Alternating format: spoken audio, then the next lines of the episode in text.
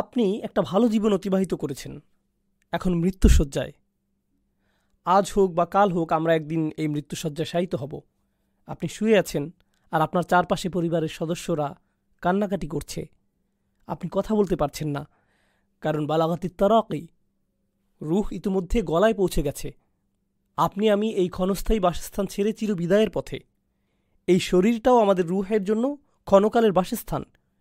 আমরা এই শরীর ছেড়ে দেবার পথে আপনার মা পাশে দাঁড়িয়ে আছে, ভাই বোনেরা এবং পরিবারের অন্যান্য সদস্যরা দাঁড়িয়ে আছে। তারা সবাই কাঁদছে। ঠিক সেই সময় আপনার চোখ খুলে গেল। এমন কিছু দেখতে পাচ্ছেন যা অন্য কেউ দেখছে না। দেখতে পেলেন ফেরেশতারা নেমে আসছে। আশেপাশের কেউ এই দৃশ্য দেখতে পারছে না। কিন্তু আপনি দেখতে পাচ্ছেন কারণ অদৃশ্যের পর্দা আপনার সামনে থেকে সরে গেছে। আর যখন মানুষ ফেরেশতাদের দেখতে পায় তখন তারা শুধু দুই দলের ফেরেস্তাদের মাঝে যে কোনো এক দলের দেখা পায়। এক ধরনের ফেরেশতারা হলো এমন ফেরেশতা যাদেরকে দেখে এমন ভয় পাবেন যে ভয় জীবনে আপনি কখনো পাননি। আর অন্য দল হলো যাদের দেখে এত আনন্দিত হবেন যে জীবনে কখনো এতটা আনন্দিত হননি। এই আয়াতে যে ফেরেশতাদের কথা বলা হয়েছে, তারা হলেন দ্বিতীয় দলের ফেরেশতা। তারা আপনার জন্য আনন্দ বার্তা নিয়ে আসবে এবং বলবে আল্লাহ তাহফু ওলা তাহজানু। ভয় পেও না, দুঃখ করো না। আলিমরা এই বক্তব্যের ব্যাখ্যা নিয়েও অনেক আলোচনা করেছেন। ভয়ের ব্যাপারটা বুঝলাম। আপনি মারা যাচ্ছেন, তাই ভয় পাওয়াটা স্বাভাবিক। এখানে লা তাহজানু, দুঃখ পেও না, কেন বলা হলো? দুঃখ এবং মনোবেদনা আসে পূর্বে ঘটে যাওয়া কোনো ঘটনা থেকে, যেটা ইতোমধ্যে ঘটে গেছে। তাহলে এখানে কেন লা তাহজানু উল্লেখ করা হলো? কারণ একজন বিশ্বাসীর ভাবনাটা তখন এমন থাকে, হায় হায় ফেরিস্তারা চলে এসেছে? আমার তো আরও তওবা করা দরকার ছিল। আমার আরও কিছু দোয়া করার দরকার ছিল। আমি তো এই বছর ইতিকাফ করার প্ল্যান করেছিলাম। আমি আরও কোরআন তেলোয়াত করতে চেয়েছিলাম। আমার মায়ের সাথে আরও কিছু সময় ব্যয় করতে চেয়েছিলাম। আমার ভাইকে সাহায্য করতে চেয়েছিলাম। অমুক অমুক ব্যক্তিকে টাকা দিতে চেয়েছিলাম। আমি আরও কিছু সাদকা করতে চেয়েছিলাম।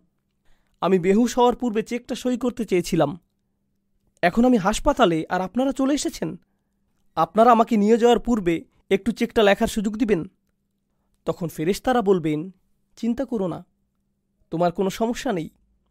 তুমি যথেষ্ট ক্রেডিট অর্জন করেছ এবং সফলতার সাথে উত্তীর্ণ হয়েছ। লা তাহজানু ও আবিশিরু বিল জান্না দুঃখ করো না এবং জান্নাতের সুসংবাদ গ্রহণ করো। আল্লাতেই কুন্তুম তু আদুন যার প্রতিশ্রুতি তোমাকে সব সময় দেওয়া হতো।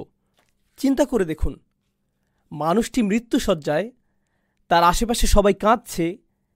তার সে সময় এক ফোঁটা চোখের পানি ফেলার শক্তি পর্যন্ত থাকে না। কিন্তু ভেতরে ভেতরে তিনি এমন চরম আনন্দিত যে জীবনে কখনো এমন আনন্দিত হননি। কারণ তিনি মাত্রই জান্নাতের গ্যারান্টি পেলেন। আল্লাহ আজ্লার চাইতে কে আমার আপনার বেশি যত্ন নেয়? কেউ না। কে সবসময় আমাদের সাথেই ছিলেন? যখন বিভিন্ন মানুষ আমাদের জীবনে এসেছে এবং চলে গেছে? যখন কিছু মানুষ আমাদের সাথে ভালো আচরণ করেছিল আর কেউ কেউ করেছিল খারাপ আচরণ? সেই সময়গুলোতে কে সর্বদা আমার সাথে ছিলেন? আমার ভালো চেয়েছেন এবং আমাকে নিরাপত্তা দিয়ে গেছেন? পরীক্ষা যেমনই হোক না কেন, কে সারাক্ষণ আমার সাথে ছিলেন? কখনোই আমাকে পরিত্যাগ করেননি। দুনিয়ার মানুষগুলোর যত্ন এবং ভালোবাসা ছেড়ে আমরা যখন কবরের জীবনে প্রবেশ করব, তখন আসলে কার যত্ন এবং ভালোবাসার ছায়ায় আমরা প্রবেশ করব? চিন্তা করে দেখুন তো।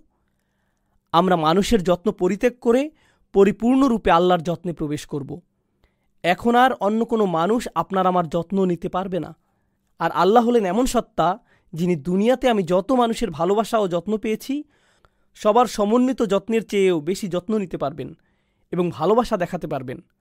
হাদিসে এসেছে, ইমানদার ব্যক্তি কবরে ফেরেস্তাদের প্রশ্নের উত্তর দেওয়ার পর আকাশ থেকে একজন ঘোষক বলবেন, অর্থাৎ আল্লাহ বলবেন, আমার বান্দা যথাযথ বলেছে।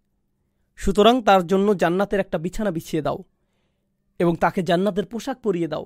এছাড়া তার জন্য জান্নাতের দিকে একটা দরজা খুলে দাও। তিনি সাল্লাহ সাল্লাম বলেন, সুতরাং তার দিকে জান্নাতের স্নিগ্ধকর হাওয়া ও তার সুগন্ধি বইতে থাকে। তিনি আরও বলেন, ওই দরজা তার দৃষ্টিসীমা পর্যন্ত প্রশস্ত করা হয়।